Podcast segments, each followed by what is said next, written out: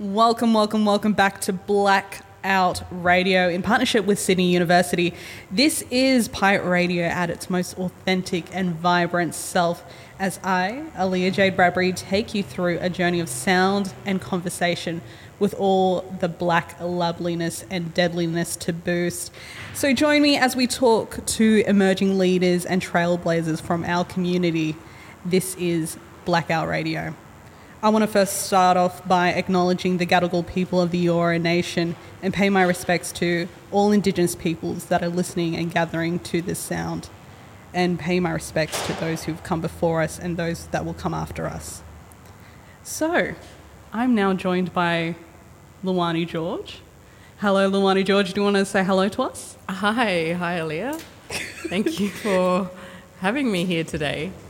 Yeah, so for those who don't know, Lluwannee George is a Meriam Mir Ghanaian woman from Gadigal country. Lluwannee is currently the manager of Indigenous Employment and Organisation Development and Human Resources here at U- Sydney University.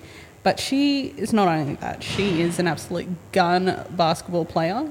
She has the meanest, uh, was it three, throw- three throws? Yes, definitely. Yes, I. I, I it's been a while since I've picked up a basketball, actually, but I do love basketball. Yes. Yeah. Uh, an absolute killer there on playing basketball. Uh, sorry, not just basketball, but football, soccer, and also a bit of an advocate. So you're a woman of many things, right? Yes, I, I am indeed. I um, well, I tried I tried to um, you know get as many hobbies as I, I can to to keep me sane, really, and also I think you know having sort of the the teams the love of team sport is a really good way to keep connected. So yeah, yeah. that's really lovely.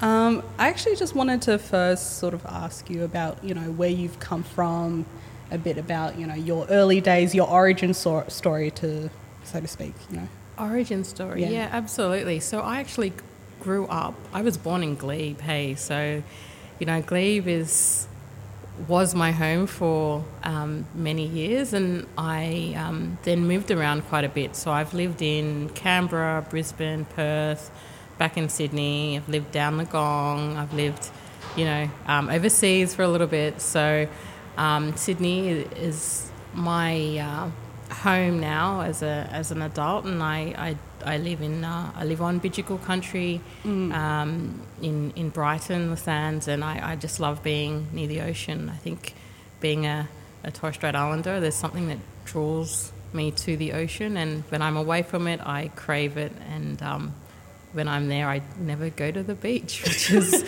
you know, well, as not as much as I, sh- I should go to the beach, but yeah, no, it's always the way, isn't it? Like when it's right there, you can't be bothered to do it. Or but like once it's sort of away from you and that taken away from you, it's like, oh, I really want it now. Exactly. That's exactly right. So, yeah, it's amazing. And so you're you've had such a long sort of career. You've started quite early, like I would say even in high school, right? Um, you've been a part of like. Uh, youth sort of councils, um, youth parliaments, and even ambassadors, right? Yeah, back so back in the day. Um, so when I first finished high school, I had like no idea what I wanted to do. Like I, mm. I literally left high school thinking, "Oh my gosh, what's next?" Um, but I was lucky enough to get into a program at the University of Canberra, and I um, I was studying uh, communications and political science or politics at, at UC, and I got really interested in you know Indigenous issues and politics, and I was lucky enough to become the Indigenous officer at the Student Association there, as well as the president of the Indigenous Student Association, which was called at CESA back in the day. Mm. Um, and um, while I was doing sort of that sort of student activism kind of work, I was able to get like a they, they, they call them cadetships, but I'm not too sure if they're called cadetships anymore, at the New South Wales Parliament in the Legislative Assembly. And there was only two of us. There was me and another fella who I absolutely love. That's Luke Hockey. And he worked oh, yeah. in the council, and we were like the only.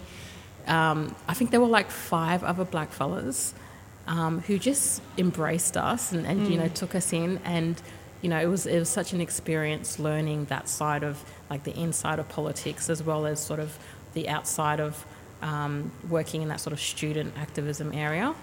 Um, yeah, so I, I, did that, and then I was able to be involved in a lot of different like um, youth uh, groups. So there was like the National Indigenous Youth Leadership Group, which was run from run out of the minister's office. There was the National Youth Roundtable. Um, and then all heaps of other opportunities as well. There was Oxfam International Youth Action Partnerships Program, which was an amazing program. I really, if you know what, if I'm in the lottery tonight, yeah, I want that. I want to bring that program back. I'm donating half the money to that because that was amazing. You got to meet people from around the world, and still today, I'm still friends with so many of those young people who are like politicians in their own countries. They're um, they work for the UN. They're um, lawyers. They're doing some amazing things in their own countries. So yeah, that was that's something that I really sort of really grounded me as well. So, mm. and you went to, didn't you go to Israel or yeah. Palestine for yep. that uh, specific Oxfam trip? Absolutely. So it was part of Oxfam. You kind of got given, well, you could kind of choose uh, like a, a an, ax, an aspect of activism that mm. you wanted to sort of do a project in. And, and what was your choice? Well, obviously it was it was around. Um, well, not obviously, but it was around like you know, Indigenous young people. That's always been my my passion, um, mm. in Indigenous affairs, and so the reason why they took a group of us to Israel and Palestine was to look at um, conflict, conflict resolution, and how um, other groups of young people deal with conflict, whether mm. it's internal and external, and that was such an eye-opening experience. You know, yeah. like being in Palestine and being in Israel, and um, you know, learning about the conflict, but also understanding the similarities that we have here in Australia within our own sort of culture, um, interculture, um, and you know, externally as well. So it was. Um, yeah, it was a real humbling experience. You know, we stayed in refugee camp for a, a, little bit, and you know, I think, yeah, it was definitely something that I'll I'll um, always appreciate that experience. Yeah. Yeah, absolutely. That sounds really beautiful, and I always wonder, like, you know, you being an Indigenous person, why do you think it's important for, I guess, other young mob to sort of get into that kind of advocacy, like going overseas and seeing how other other people are sort of operating under their own forms of colonialization and all that kind of all that jazz. Yeah.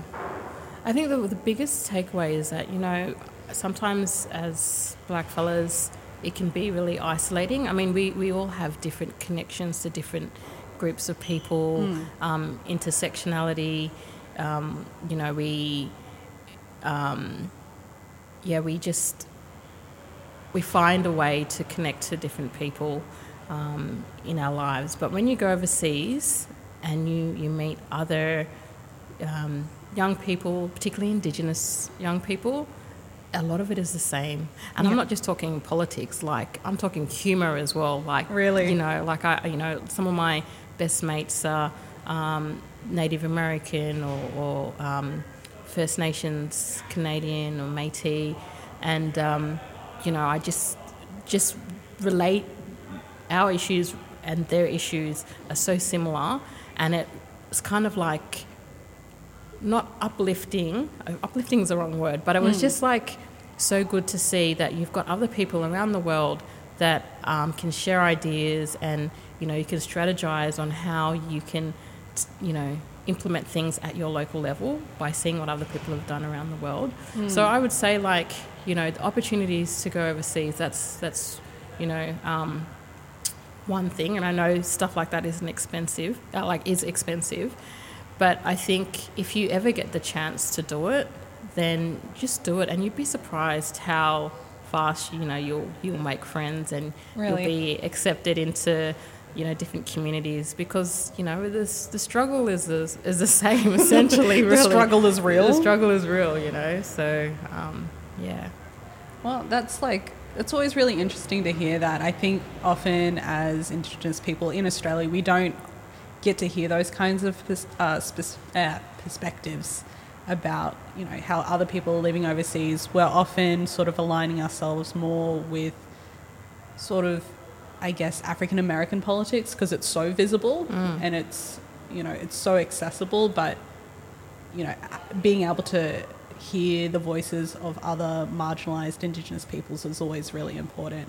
And i always wonder with your experiences because not only are you indigenous but you are specifically a torres strait islander woman as well and there is a little bit of diversity within diversity when we have those kinds of conversations about intersectionality and your you know does that ever do you ever feel like there are enough spaces for Torres Strait Islander peoples um, in politics or I guess in those sort of like forum based sort of activities like Young UN or something like that? Like, do you think there's enough Torres Strait Islander representation? Look, I think the there's, I think definitely there should be more opportunities available to um, Indigenous people, um, and that Torres Strait Islander voice uh, needs to be represented because it is unique within that voice. So, uh, you know, I'm I'm always for. Um, you know, coming together because we are like, you know, we are 3.24% of the population. That's Yeah. Aboriginal and Torres Strait Islander people.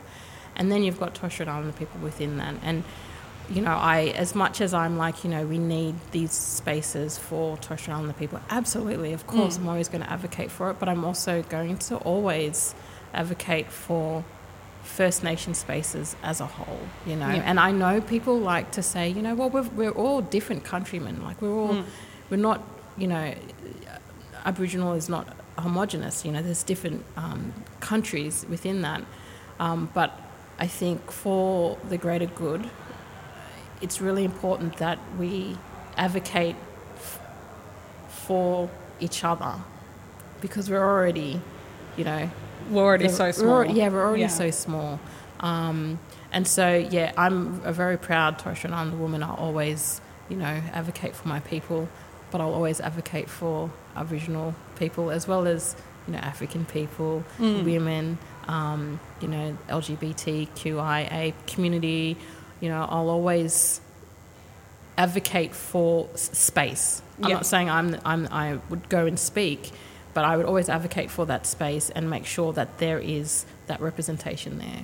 Because there are experts um, that are, are way better to be, way better in that space than I would ever be. But I'm, I'm happy to advocate for that space Yeah. and more, always. Okay, come on, ambassador. Well, you know. No, that was so like it, it really is wonderfully put. Um, because I think, especially now with discussions around the voice, and you know, there is a whole sort of unraveling and sort of bringing up of this idea that we are divided, or this is my mob, so I don't speak for that mob, and you know. I think sometimes we can lose ourselves in conversations where we're not including ourselves. We're just thinking about just specifics Yeah. and that can be really hard when we're such a small population. But um, I was also wondering a bit about what your ideas are around, you know, the importance of education because currently you do work for the university as, okay, manager of employment. You, you say it like that. I'm, I'm the manager of. I'm, I'm, a I'm the manager, and an Indigenous employment. So it's. I'm not the manager of employment. I don't want a million people coming and asking me a million questions. no, it was just like you know you you're doing a really important job at the moment, and I think you know as somebody who went to university, didn't really quite enjoy it, but I do understand there is an importance for educational spaces for young Indigenous people. Like, why do you think universities are important for you know young Indigenous peoples? Yeah, absolutely. Like I, I think you know, for many generations, education is often seen as. Uh, I don't want to say well, yeah. Let's let's just let's just be frank. You know, Indigenous people have been excluded from education institutions for, you know, many many years. Um, Indigenous education within those facilities were off, was often um, excluded as well, and so now I think we're at a time where being a part of the um, learning environment for our expertise and our, um, you know, our, our cultural understanding, for people to understand that it's so important for us to to have um, to be in that space, not just as students but as educators, you know, and you know the university here, I've, you know. Um, the DVC ISS area, uh, you know, they've got the One Sydney, many people strategy, and they're really focusing on indigenising the curriculum here, you know, like, and that's, I think, that and sort what of. would indigenizing the curriculum look like? Because indigenizing is such a such a big word. Like, what would that sort of entail? Yeah, like I mean, there, there's a whole range of things that they're doing in that space that includes, um, you know, one of the things in terms of uh, in, in, in my space is looking at um, how can we get more Aboriginal and Torres Strait Islander people in the academic space, so teaching not just um, Aboriginal and Torres Strait Islander studies, which is often the case, but you know, how do we get um, Indigenous um, people teaching law, teaching psychology, teaching education. Um, how do we incorporate different ways, methods of learning within, you know, the, the classroom? That's another way. Um, because often it's like, you know, you go into a classroom or a lecture theatre and someone is, um, you know, teaching you, and it's sort of like this one way uh, approach to learning. Or, um, whereas, you know, we, we know there's other ways and methods of learning as well that are, you know, don't need to take place in a space that's, for example, just like a classroom. It could be outdoors. It could be, you know, being amongst, um, you know, the community. So there's there's different ways uh, of, of of doing, and and and we're sort of um, making sure that it becomes embedded within the work that we do. Um, I mean, it's it's a long process, but it's you know those little things that we're we're doing to switch it up, and yeah, as part of my role, um, you know, we really want to look at the the pathways and pipeline to ensure that we've got Indigenous academics in, across the university, um, which is a hard job.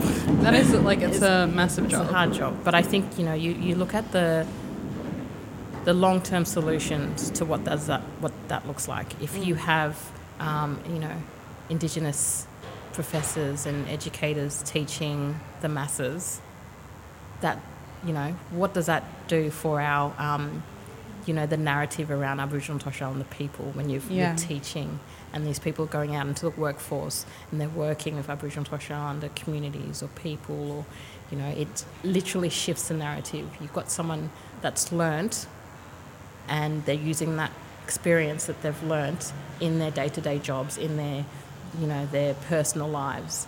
Um, that's go- That's a massive shift. yeah, Um, absolutely. So Yeah, because a lot of the time, well, I, I don't know, this is sort of just my belief, is that racism or even hate is just a limited, um, like just limited information about something. racism is taught.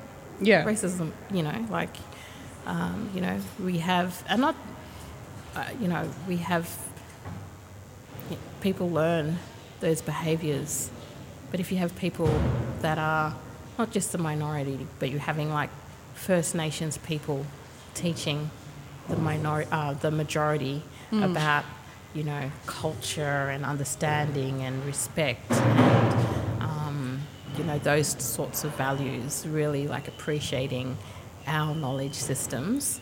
Then you're going to see a shift in mindsets. You're going to sh- have a shift in empathy towards Indigenous people and the, you know the things that have not just happened in the past, but are happening now. You know, and even that we're seeing that. I've seen so many. I know allies is an overused word, but you know, I, I mean, I'm just going to call it for what it is. Like we have a lot of allies out there, and I know that this time, we, you know, what we're with the referendum coming up, you know, sometimes it can be a lonely place. You, you turn on the news and it's all negative. Um, but I think there's a, a lot of strengths that we can take away from seeing people supporting us as well. So, Absolutely. Like, it, it is really lovely knowing that there is some kind of glimmer of hope, and it could just be as simple as having a conversation with someone to learn something. absolutely. Yeah. Or like being, you know, I um, I appreciate that this time is exhausting for many Aboriginal and Torres Strait Islander people, like this on our sort of well-being, and I, you know, I've really seen a lot of um, non-Indigenous friends stand up and be in a space where I've just gone, I can't be bothered, like I can't, Yeah. you know, and so I, I think that that's something to, to take away as well, that we do have friends and allies out there. Absolutely.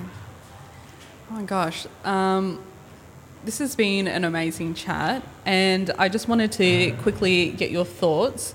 If you could imagine, I guess, a future, say 10 years' time, of what an Indigenous education could look like, or, you know, what the impacts of good Indigenous education could be in the next 10 years, what would it be? Good Indigenous education. Yeah, good, like good, Good. Oh, not okay. just okay, but good.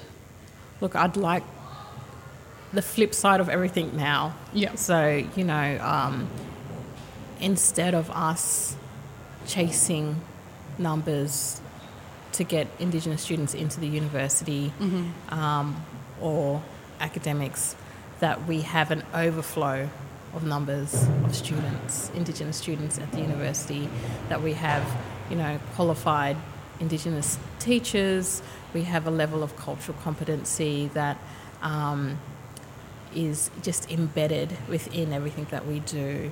Um, you know, it'd be great to see um, more Indigenous leadership um, in terms of like the executive, you know, um, and also Indigenous women. Um, Indigenous queer women, um, Indigenous women with disabilities. Like, I'd, I'd love to see that diversity just a part of the university as not a let's something that we need to aim to achieve, but just as the norm. Like That would be amazing. that would be so cool. We need a black future. We need we need a black future, that's for sure. Yeah. All right. Well, thank you so much for joining us. This has been such a wonderfully enlightening conversation with you. Um, also, for the people at home, this is my auntie, so like props, props to auntie how- over there. How professional were we though? Like this is I know we this is pretty this- professional. we never talk like this by the way. No, we don't. Yeah. Like, it's terrible. We even got the same laugh. I love that. Oh, bless. Anyway, it's been so much fun. Um, if you want to check her out, she is available through. If you uh, basically, if you just stalk her on the Sydney Uni good, site. good luck spelling my first name, but yeah. Oh Follow- Add me on LinkedIn if you want. That's LinkedIn. That's, yeah. LinkedIn if you want some more side yarns. All right, then. Thank you so much for joining us. Thank you.